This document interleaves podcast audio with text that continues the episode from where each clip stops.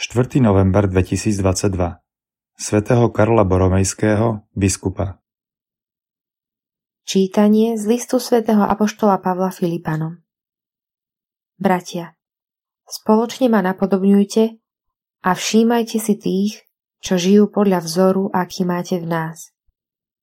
Lebo mnohí, o ktorých som vám často hovoril, a teraz aj s plačom hovorím, žijú ako nepriatelia Kristovho kríža.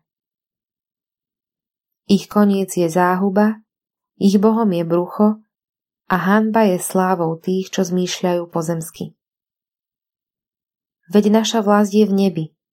Odtiaľ očakávame aj spasiteľa, pána Ježiša Krista.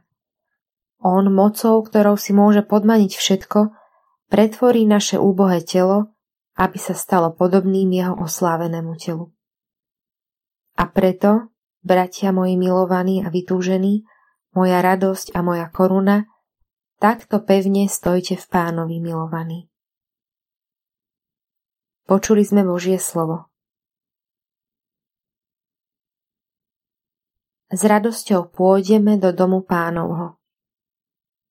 Zaradoval som sa, keď mi povedali, pôjdeme do domu pánovho.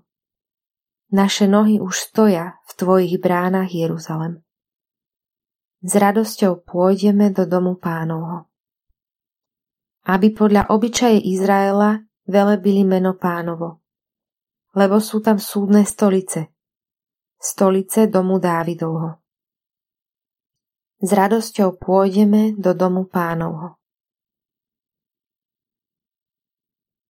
Čítanie zo svätého Evanielia podľa Lukáša Ježiš povedal svojim učeníkom bol istý bohatý človek, ktorý mal správcu a toho obžalovali u neho, že mu rozhadzuje majetok. Zavolal si ho a povedal mu Čo to počúvam o tebe? Vydaj počet zo svojho šafárenia, lebo už nemôžeš ďalej šafáriť. Správca si povedal Čo budem robiť, keď ma môj pán zbavuje správcovstva? Kopať nevládzem, žobrať sa hambím. Viem, čo urobím, aby ma niekde prijali do domu, keď ma zbavia správcovstva. Zavolal si po jednom dlžníkov svojho pána a vravel prvému. Koľko dlhuješ môjmu pánovi? On povedal, sto kadí oleja.